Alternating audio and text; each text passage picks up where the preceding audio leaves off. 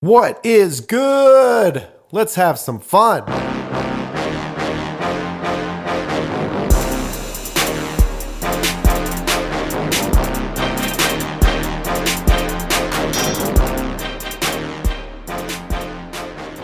It's the Fundamism Podcast with your host, Paul J. Long, and all things fun. We'll let the fun begin. Woo!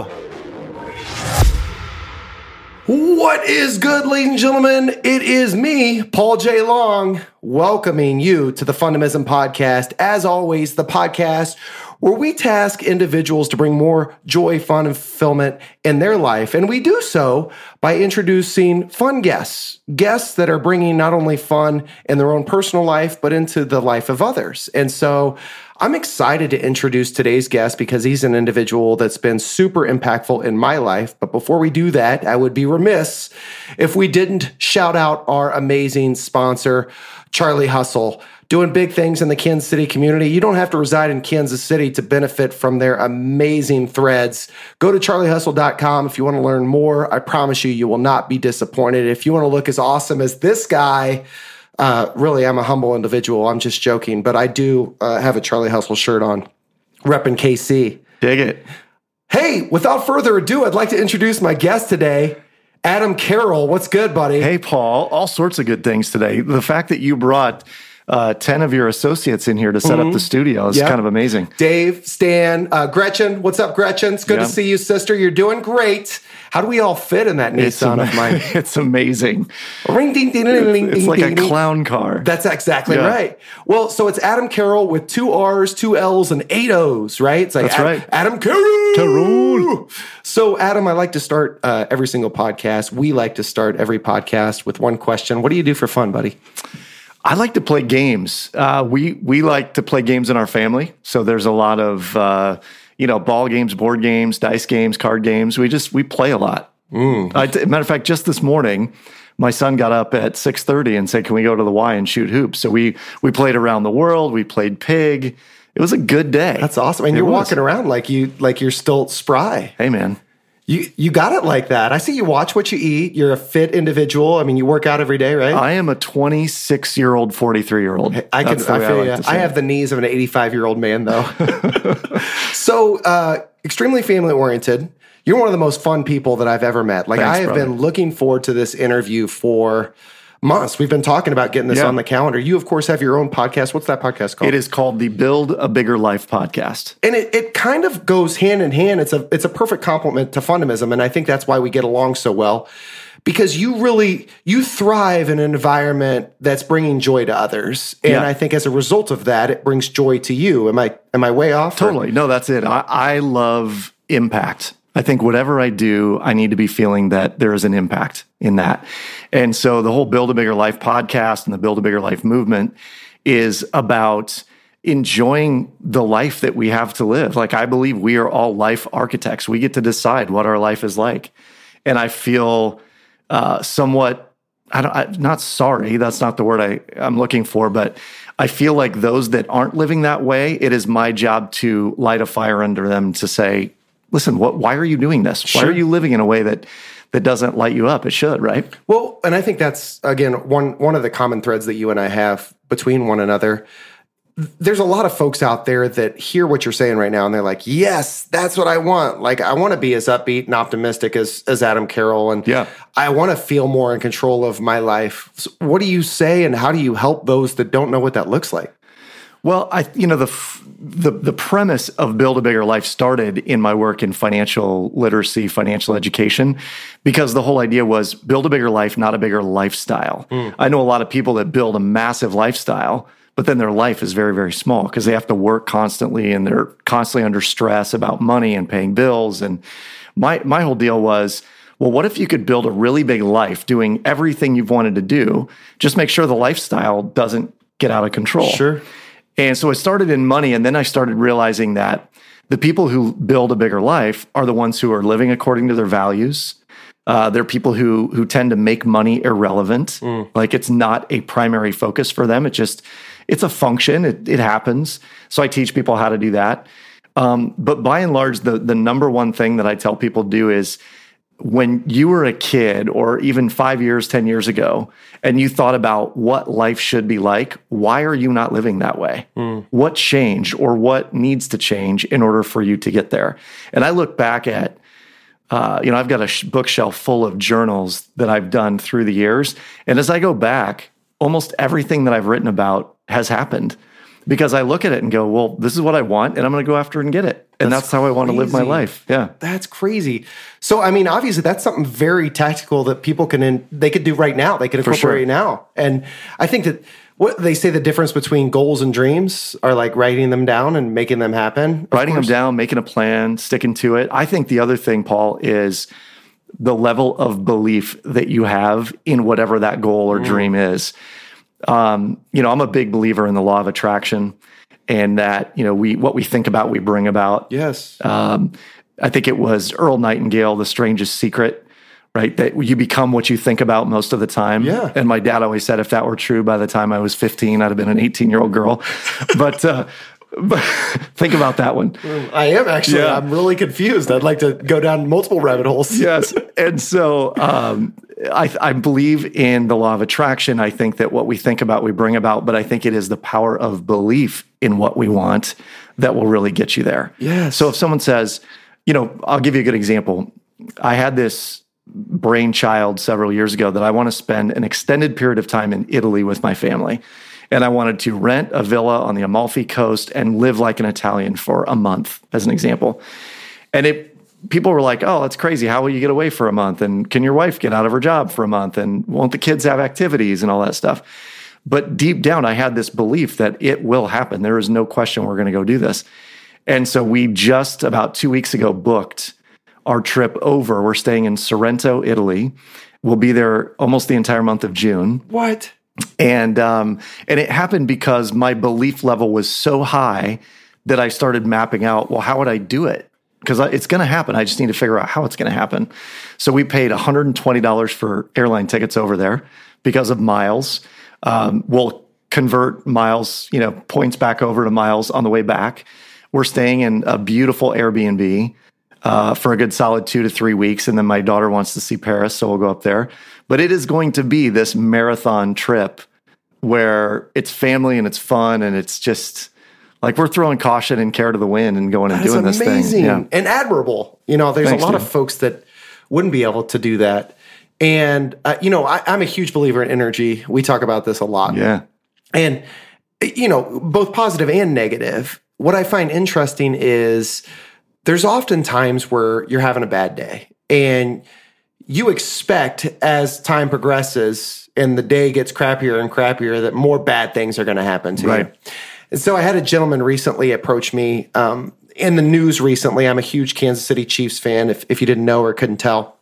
And we had uh, a hiccup recently. Well, we didn't have a hiccup. There was a there was a gentleman on our team by the name of Kareem Hunt that that um, he got into a domestic violence situation. Yeah. Yep. Obviously, didn't carry himself the right way. Made terrible decisions, and not just one time. I mean, this is a, a repetitive behavior, and it, clearly he needs help.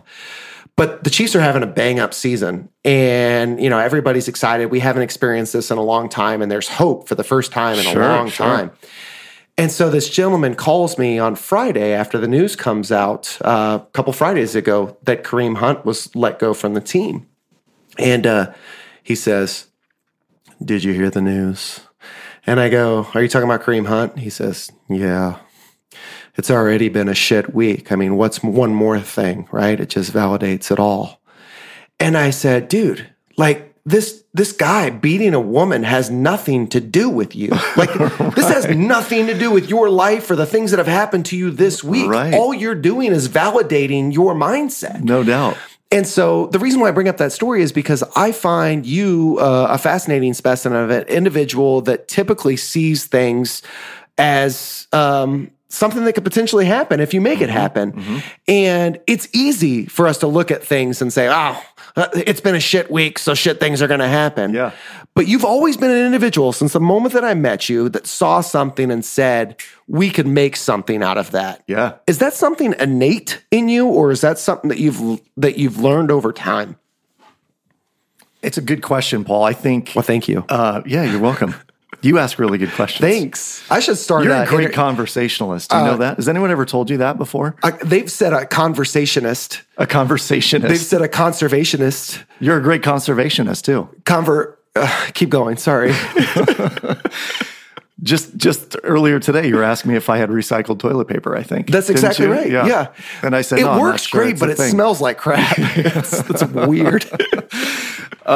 So the question, what was the question? again? question is uh, your mindset, like your ability to make something out of things, your your willingness to constantly just be feeding off of positive energy. Is that innate, or is that something that's come to you over time? Well, when I was a kid, my dad pulled this nasty trick on us that if if we were to complain about something, he would then say, "I need to know three great things about that same thing." Yes. So he would flip the script on us right away.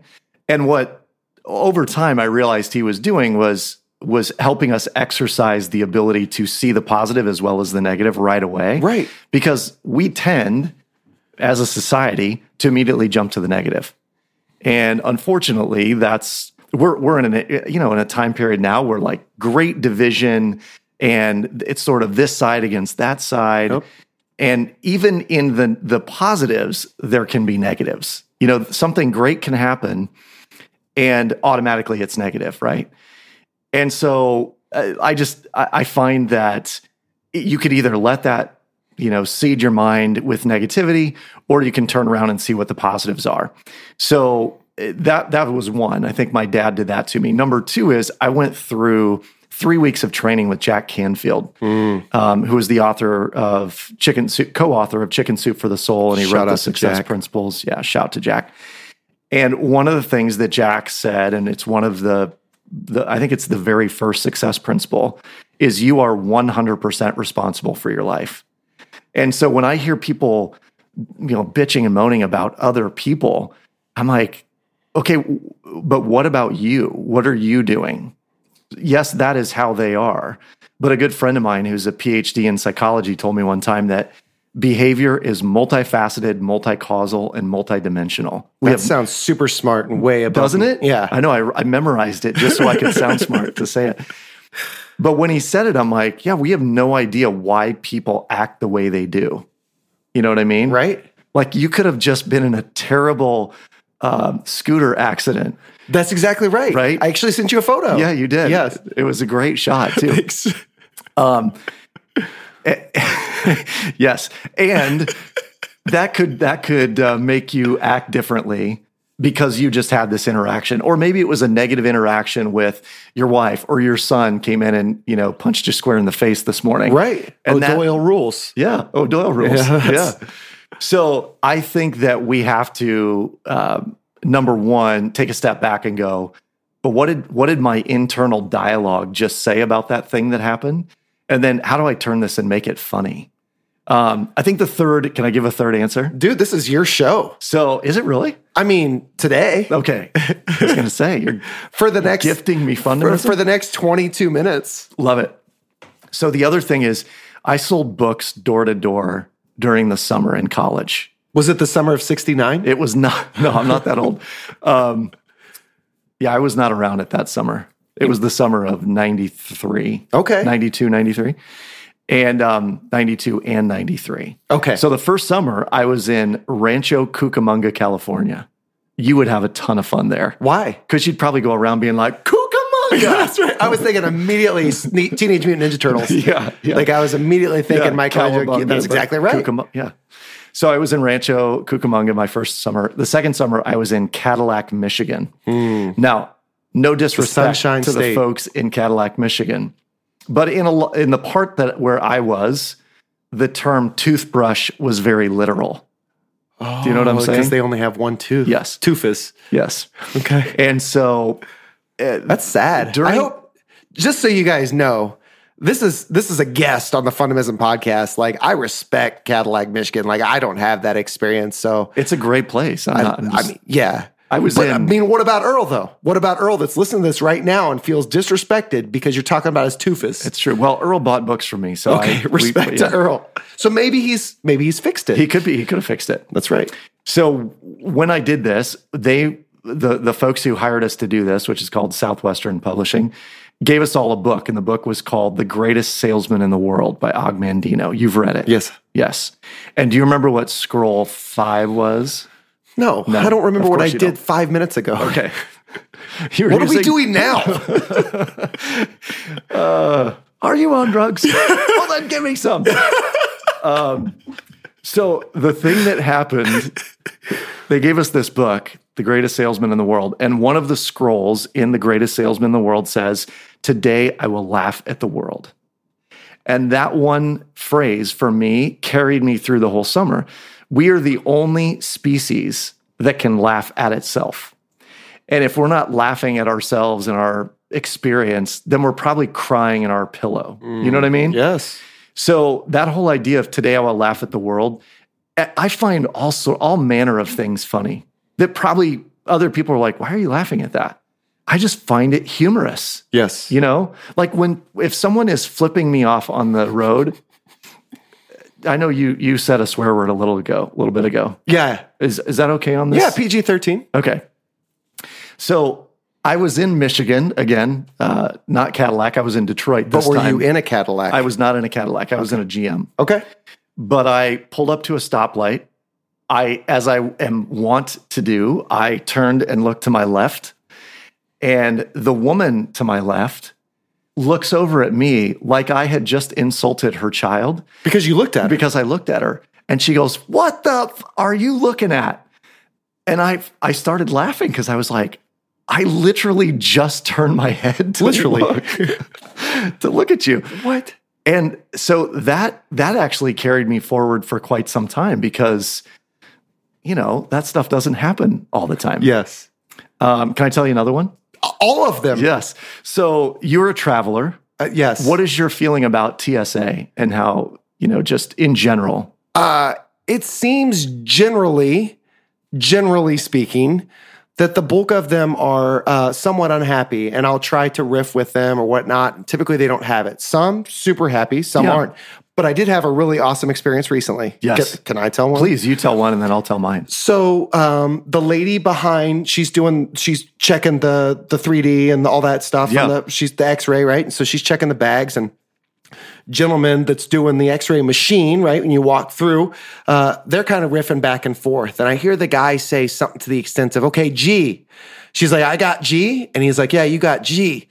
And so what they were doing was they were they were going through the alphabet and they would have to work in a word seamlessly Yes. uh, into a conversation with it. each other or with their, you know, the folks that they were serving or whatever it may be, it. casually into conversation. And I thought, yes, that's amazing. Like TSA's get a bad rep. Like these guys, they they got it better than most, No right? Because we're not doing that, Yeah. or some aren't. So, but what's yours? They made a game of it. They though. made a had- game. They had fun. They yeah. threw them dice, like you said earlier. So I flew through Philadelphia uh, not too long ago. And if you have you ever been? To Philadelphia. Yeah. Uh-huh. So it's known as what? The city of Love. brotherly love, Yeah. right? Yeah. There was not a lot of brotherly love in the Philly airport at 5:30 in the morning. Do you always do you just want to say, what are you so mad at? Yeah, a little bit. I want to say that all the time. And but then people are like, "Why are you so happy?" You know. So Yeah. so it's you know I I take it both Perspective. ways. But I when I You walked do. in when I walked in, the more you know. Star Flash. so when I walked into the Philly airport, I thought, you know what? Today's gonna be fun. Like I'm gonna make today fun no matter what. So whatever happens is all good because I'm in I'm in the city of brotherly love. There was not a lot of brotherly love that morning.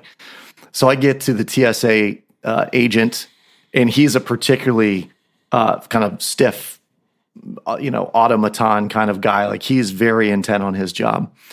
And I was wearing a pair of pants that has a zipper in the back pocket, and I knew it was going to trigger the alarm. And I walked through, and um, and he says to me, "Sir." You have an anomaly in your buttocks area. Thank you for noticing. So my comment immediately, first a huge smile comes across my face because I'm like, this guy has no idea who he's messing with today. And I said, "Do you think it's serious?" a couple of the people nearby are laughing. He's not. He's serious. He's like, "I'm gonna have to wand you, sir." And I said, "Yeah, knock yourself out. Go for it." And uh, you know, I assume the position, and he says, "Well, do you want it done here or in private?" and I had, I had this moment of pause, and I was like kind of waiting for effect. Yes. And I said, What kind of wand is it? and uh, again, all of his coworkers laughing. He's not. He's very serious. We so we had a, I had a good laugh with the other people. This guy, well, he wasn't. He wouldn't play along. No. And I find that people who aren't ready to play along, they're probably pretty mad about other stuff. Yeah. And and I give them They're a mad buy. at their dad. What's that? They're mad at their dad. They're mad at their dad. Yeah. Yeah. They didn't get the Cabbage Patch doll for Christmas that year or Mm. whatever it is, right? Or they're not getting enough brotherly love. That could be it too. Well, it's interesting because you know the story that you told about your father. I mean, I could think, I think it relates to this story as well. And you know, one of the things that I want to try to do a better job of on these podcasts, I want them to be entertaining. You mentioned laughter earlier. Yeah, yeah. Interestingly enough, I told you this off offline, but somebody came up to me at the gym the other day and they said, "You know what I love about your podcast?" And I was like, "What?" I love it when you laugh. Like it's not every day that you just get to hear people laugh like that, and it's so contagious. Yeah. And so I appreciate that when you not only laugh at yourself, but you create an environment for others to laugh, which is exactly what you did for that TSA. Totally. Even though he wasn't feeling it, He was not feeling it. but his peers were. Yes. And so, you know, never judge a book and all that jazz. You never know what impact you played on these these coworkers of his. Right. They could have been going through the struggle. But I think back to the story that you told with your father, and um, you know, specifically when you, you looked at the darker side of things, and he said, "What are the three positive things out of that?" Uh, I've said this before on a previous podcast, but I like to ask my daughter regularly. She's five years old. Like, what's the best thing that's happened to you today? Yeah. And I, I would think about that TSA as he's as he's going through it. He, you know, obviously he's very serious about this business. Oh, very serious. And so you wrap up, and clearly he wasn't feeling your vibe, but like so you play along with him, and finally you say, "Hey, thank you for your service. Hey, what's the best thing that's happened to you today?" And just see what his response is. He's either going to buy in or he's not. Yeah.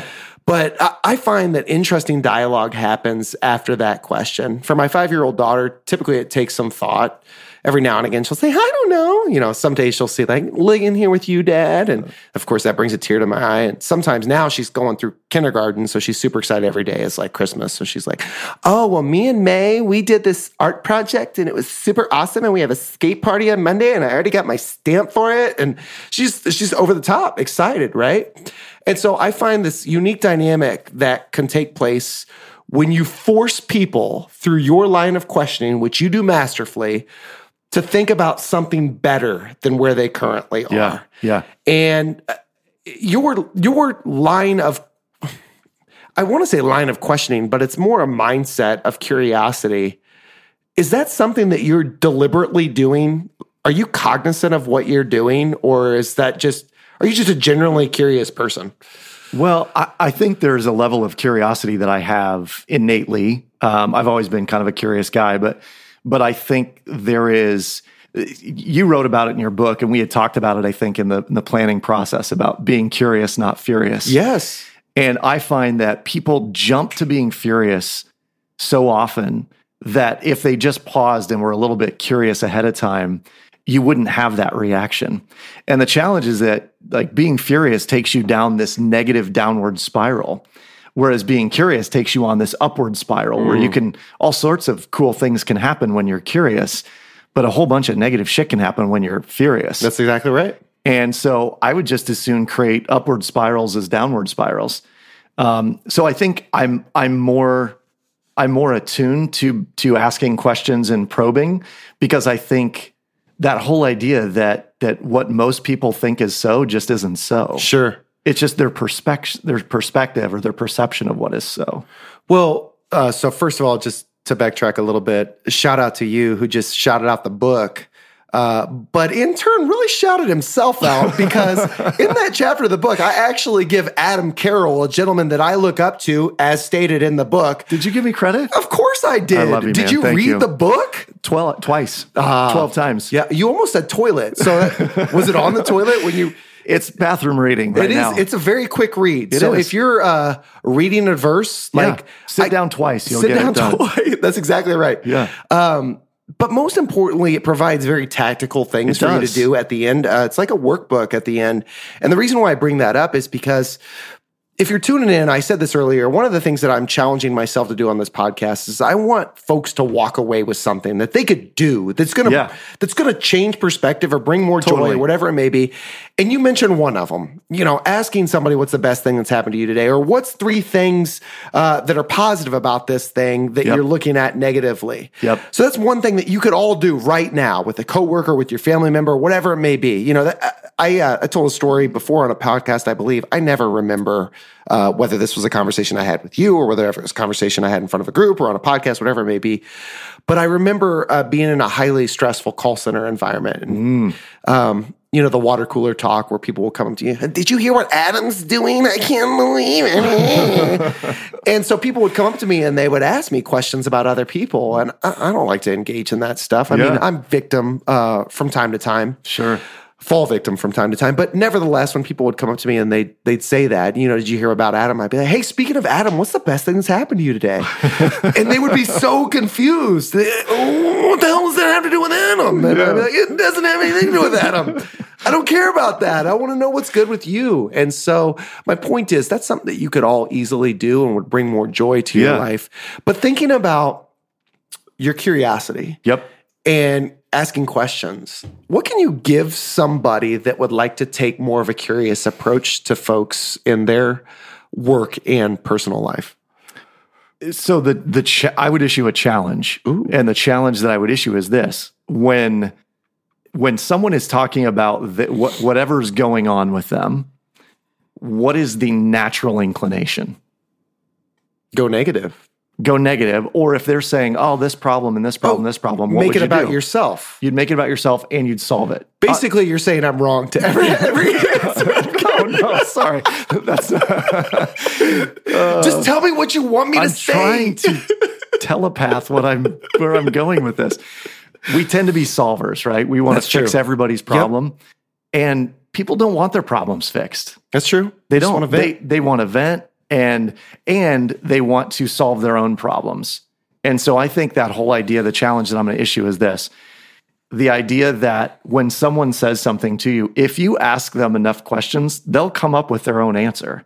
And they'll thank you profusely because you helped them come up with a solution. Whereas if you're like, well, I don't know why you don't just do this, they're going to be like, what, what does Paul know about my situation? right. Right. Yeah. And so, you know, with my kids as an example, they- they'll come home and my son's got uh, a couple kids at school that are his his you know arch nemesis because they're they're really talented Magnetos. at basketball. Yeah. They're magnetos. Is it Magneto or Magneto? I think it's magneto. I appreciate you holding me accountable. Yeah, but I said magneto first. You just repeated me, which That's is true. the inclination because you don't want to make me look bad. That's true. But your your son has several arch nemesis. He does. Is it It's nemesis or nemesis? Um, I think it's nemesis. okay, fair enough. It's like testes. It's- yeah. One, two. So his his nemesis, and there's only one or two of them, but they're really good at basketball. So they jaw him and they, you know, they trash talk each other a little bit. And he gets really upset by that because humility is something we really hammer on at home. And he he's he's kind of it triggers him because they're not humble. And I'm like, well, why do you why do you think that is, buddy? And so he'll talk through things and oh well, he, he got on me about going to the Y for only 30 minutes when his sessions are two and a half hours. And I said, Well, why do you think that is? Why do you think he said that? And he's like, Well, I don't know. I said, I'll just think about it for a minute. Why do you think he would say something like that? Well, he's trying to one up me. And I said, Well, why do you think he's trying to one up you? Well, I don't know. Maybe he, he's just trying to be better than me. I go, Well, if he's trying to be better than you, what might he be afraid of? That he's not better than me. And I was like, Wow, that's kind of interesting, isn't it? Yeah. He came up with it. I didn't come up with that. Sure. It's like No, the I- Matrix. I led him there a little bit. sure. But what I want him to know is don't take some, what somebody says at face value. Take take some stock in why they might be saying it. You know, what is the what is the thought process behind whatever the statement is? Typically it's like, I'm going to chime in on this conversation because I need to feel important. Yes. Right. Absolutely. If we know that about people, let them do that. Let them feel important and then move on. But don't get don't get upset about it. I think so. That same scenario, that example, can uh, relate to so many different things.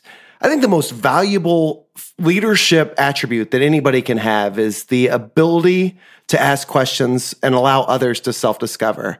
And it's the thing that we spend the the, the least amount of time on in development, right? right. Yep. And so if you think about leadership, oftentimes in organizations, whether it's a small to mid-sized business or a Fortune 5 company, we often don't take the time to develop people the right way. And we Right. say, well, Adam, like if you want to sell more widgets, bro, here's what you got to do. And, Right. and, and you tell them, right? Yep. But the great leaders, what they do is they embody what you just uh, provide an example for with your son. Yeah. They ask questions and they allow folks to self discover because nobody likes their ideas better or more Than themselves. than themselves, Yes, right? Totally. And so, if you have the ability, or if you're uh, if you're conscious enough to lead people down a path, like you did with your son, uh, to land on a decision that you want them to land on anyway, and you could do it in a manner that allows them to feel like they did it themselves, then you're going to be more powerful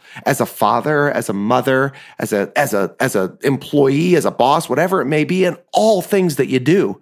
And so I love that challenge. So the challenge today, uh, amongst many other things, so other other Other things. my buddy uh, Buttweed. Oh, you English? I meant to say this is my brusha from another maja. um, but the challenge, uh, outside of just you know asking that question, what's the best thing that's happened to you today, or or uh, how do you how do you see this negative thing in three positive lights, right? yeah. How do you respond with more questions? So somebody comes to you and they present you with something. Uh, force yourself. I say we put a number on it. What's like what's a good I think they ought to ask at least four questions. at least four questions. Um, comment in the YouTube comments below, uh, or hit me up on Facebook, uh, Twitter with any comments of your questions that you asked or the experience that you had. I'd love to hear what's going on and how people responded to you. Most importantly, I'd love to hear your success. Noise. Did you Noise. say noise? I said noise. N O I C E. So, who the hell are you? Like, we're now 30 minutes in. Nobody knows what you do. Nobody knows how we connected. And Yeah. so, just a, a brief story. You know, I admire you a great deal. And I, you know, you, you- you're very humble, but obviously, every time I talk to you, I feed your ego. You do. Um, Thank you. And I'm not the only one. I mean, you have that personality where you come into a room and everybody's like, "Yes, I need more of that in my life." And as a result, I I find that if I was in your shoes, I'd constantly be trying to balance that. Like, how do you how do you say no more? Yeah. And so I'm one of those individuals that latched on like a leech. And you gave me your number, and I was like, "Oh yeah, it's going down in the DMs." and so I just reached out profusely, and uh, we were both at some busy times in our life, but our our paths ultimately ended up connecting. You invited me to a, a workshop. Yeah. This is the speaker launch pad. And basically, you provided a workshop to a small group of individuals and outlined all the things that you have done in your speaking career that have helped led to Yeah. some of your success. Right. And it went from not only facilitation skills, but how do you pack lightly and how do you get through TSA in a timely manner? Dude, And- people love that. Ti- they love those tips about was- how do I pack my bag and what's my rig look like and all that. I was blown away. I didn't think there was that big a desire to know that information. Well, but- you know personality styles. I mean, I think that they're the individuals that are super organized and Yeah. connect with details. Yeah. They're like, that's the stuff I want. Yeah. For me, I was like, "Ah, I don't care about that. Yeah. I'll go with nothing at all, just the clothes on my back, this stick and this little bandana. yeah, I'll buy a bow tie when I get there. That's exactly right. Thank you. Um, But the stuff that really connected with me is like, how do I take all these ideas in my head? Yeah. Because I think I have content for days Totally. And how do I how do I put it in a form that people will benefit from? Right. How, how do I take all of these things and help others bring more joy, fun, and fulfillment in their life? And I went through this workshop and I was rejuvenated. I was excited. I was like, yes, I got it. I got the road ma- map. And then and then I fell flat on my face. Yeah. And I didn't do anything with it. And I was so frustrated that I felt like I had all these things to do, but I didn't know what to do first. And I felt as though I didn't have a support mechanism. Hmm. And ultimately it just it led me to a more frustrated place in my life. But things happen as and when they should, right? And so fast forward, how long ago was that? Oh my gosh. Five years?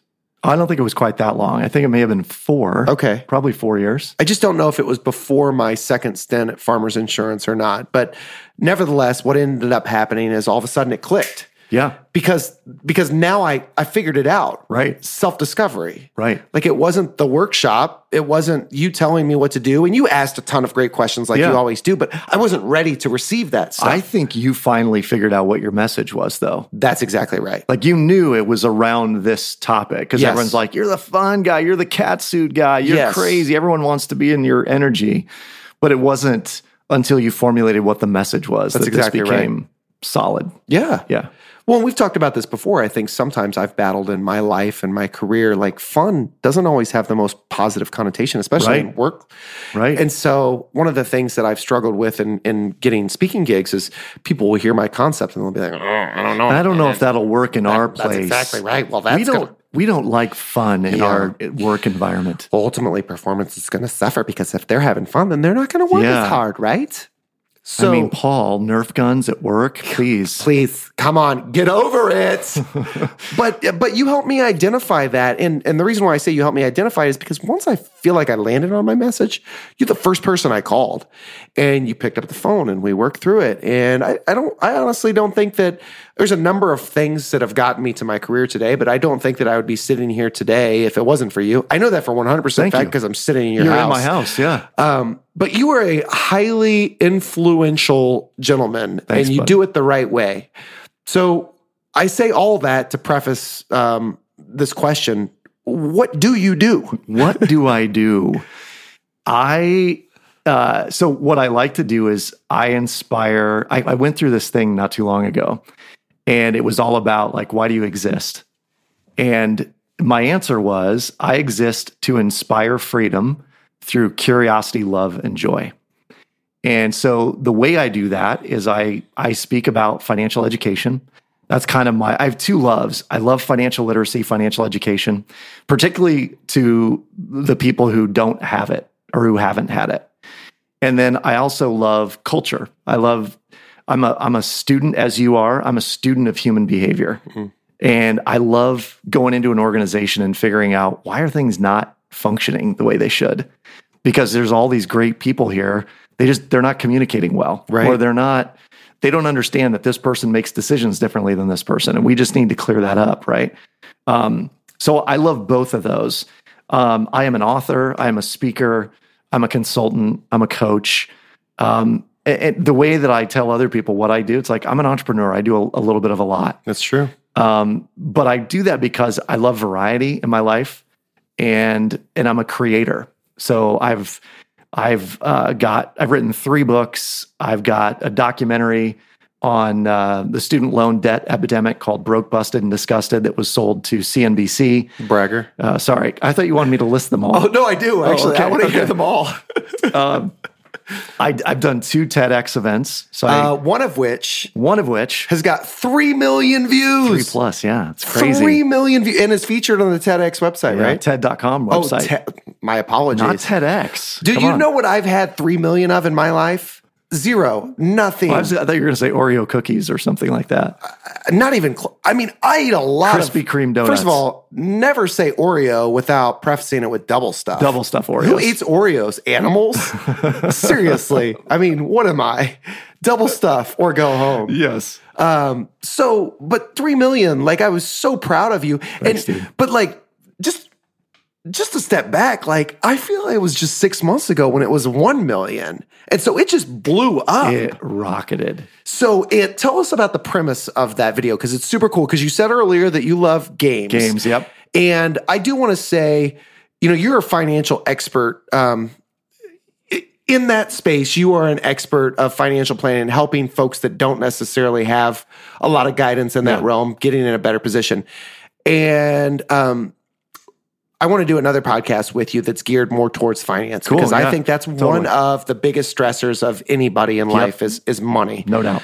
Um, but this is just kind of to break the ice, who you are, what you do, all that fun stuff. We could talk for days, as I'm sure you're aware. But you love games and you like to make things fun. And so the purpose of your TEDx talk was, or TED talk was, what? It was playing a game of Monopoly with my kids with real cash. And and you have to understand the the reason behind it was we were playing one Saturday morning and my kids, you know, they're they're prone to play like these marathon games of Monopoly that last hours and hours over days and days of play. And I'm I'm sitting there one day, you know, playing with them, and I was listening to their banter and I was watching them make decisions, getting a feel for how they were making decisions. But they were doing things like buying each other out of jail. And been there before. Shout out to mom. I remember 2004. it, was, it was Paul's dark period. That wa- dude, I went to jail before. Did you? Yeah. What for? I got into a bar scuffle. Oh, yeah. I was actually the only sober individual.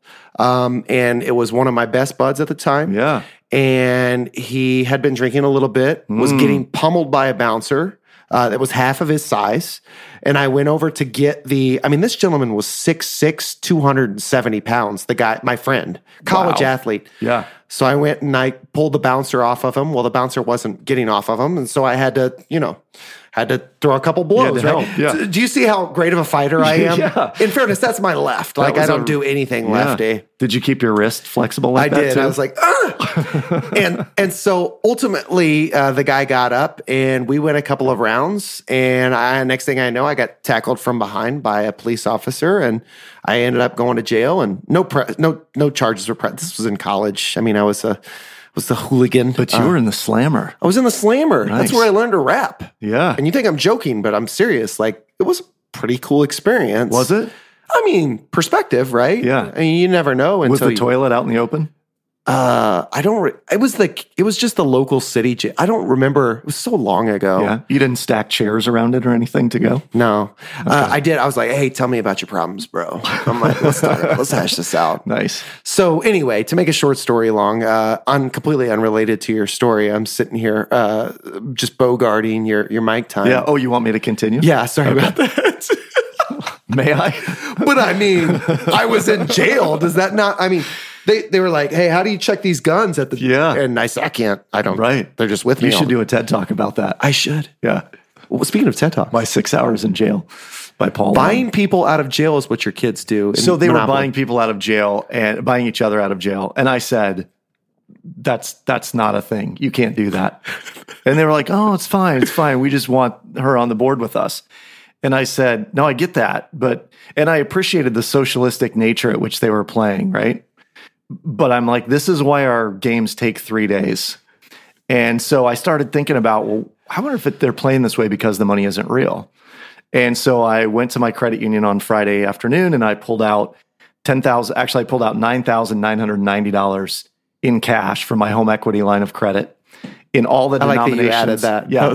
In well, I have people online on the TED Talk. Yeah, must be nice. They're saying things like, "Oh, this is how the one percent lives." Yeah, yeah. Paul, look around. yeah. one percent. Yeah, I get it. Here. Yeah, I get it. so anyway, I pulled money out. I went home and we played a high stakes game of of Monopoly with cash, and it totally changed the way my kids played.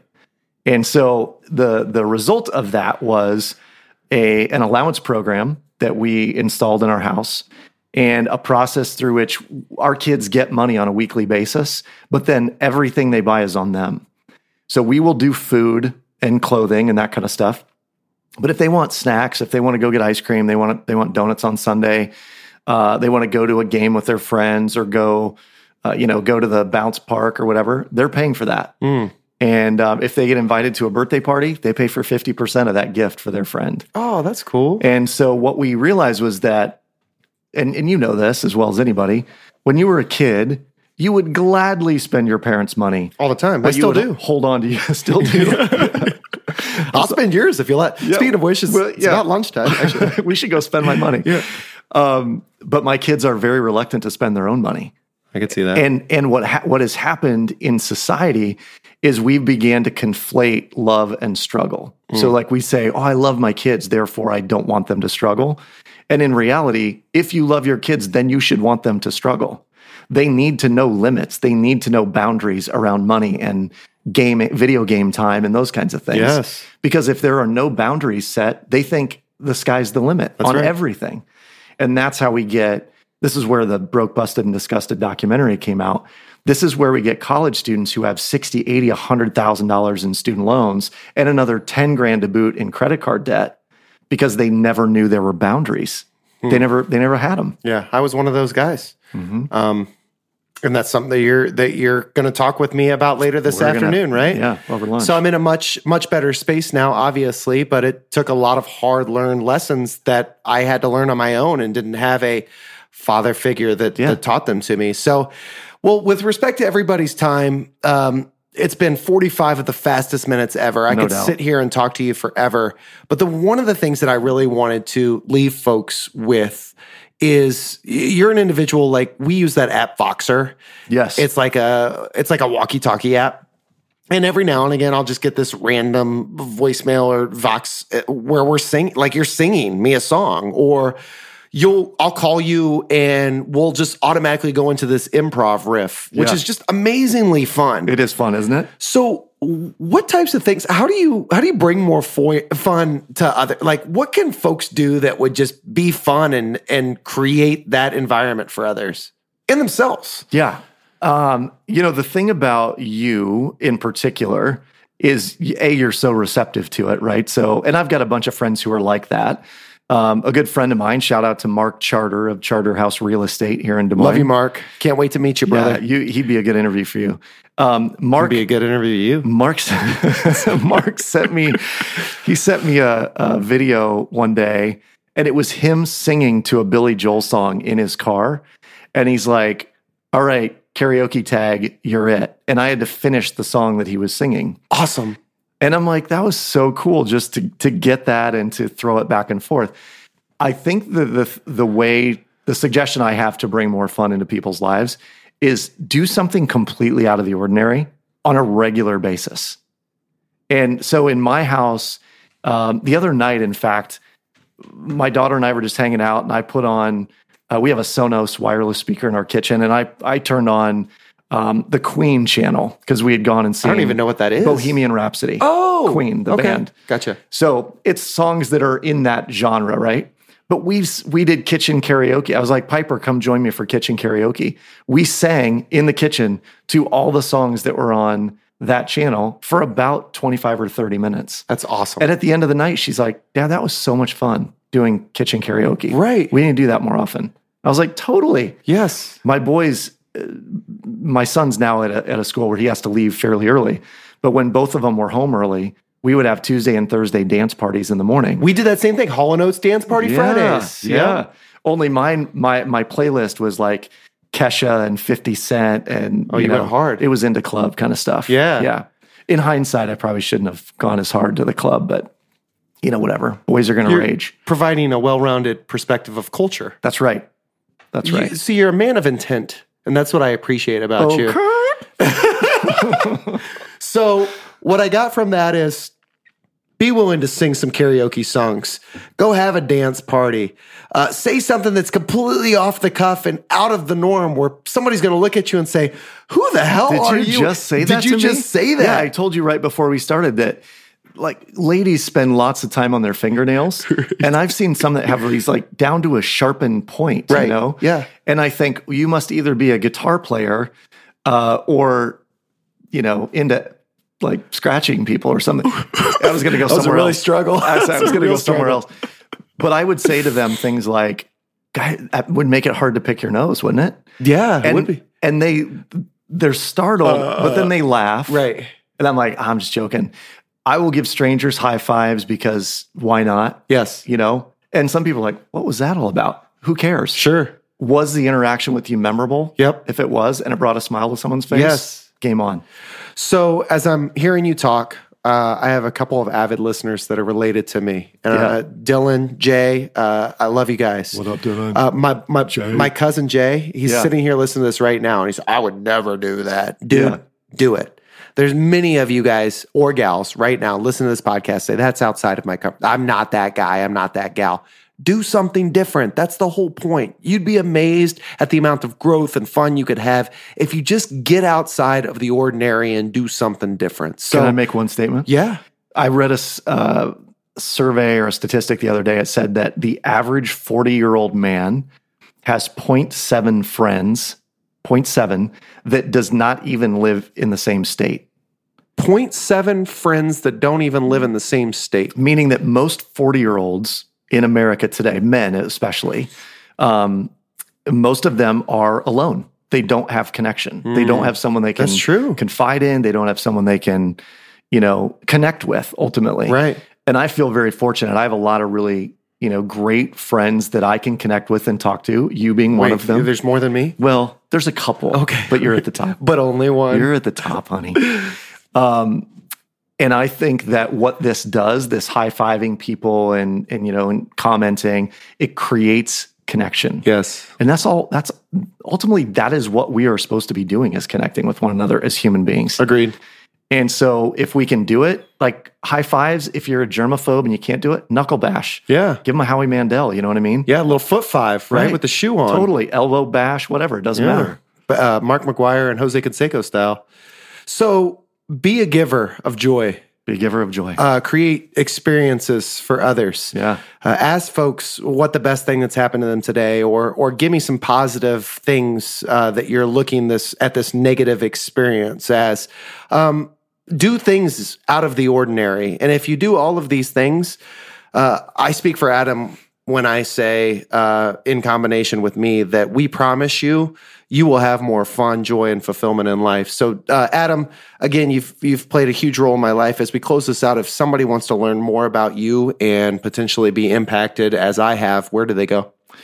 It's very simple. If you want more info on Adam, go to adamcarroll.info. Oh, AdamCarroll.info. Yeah. Okay, that makes sense. adamcarroll.info. All of my properties and sites and uh, you know audios and videos, all of it's there. Awesome. Adamcarroll.info. You'll also find him on the TED.com homepage. Yes, you can. Uh, and just for clarity, it's Adam Carroll with two R's and two L's, but only one O. One O. There's not only eight. But hey, as always, we thank you for tuning in. Fundamism, bringing more fun, joy, and fulfillment in your life through the fundamentals of a fun and optimistic lifestyle.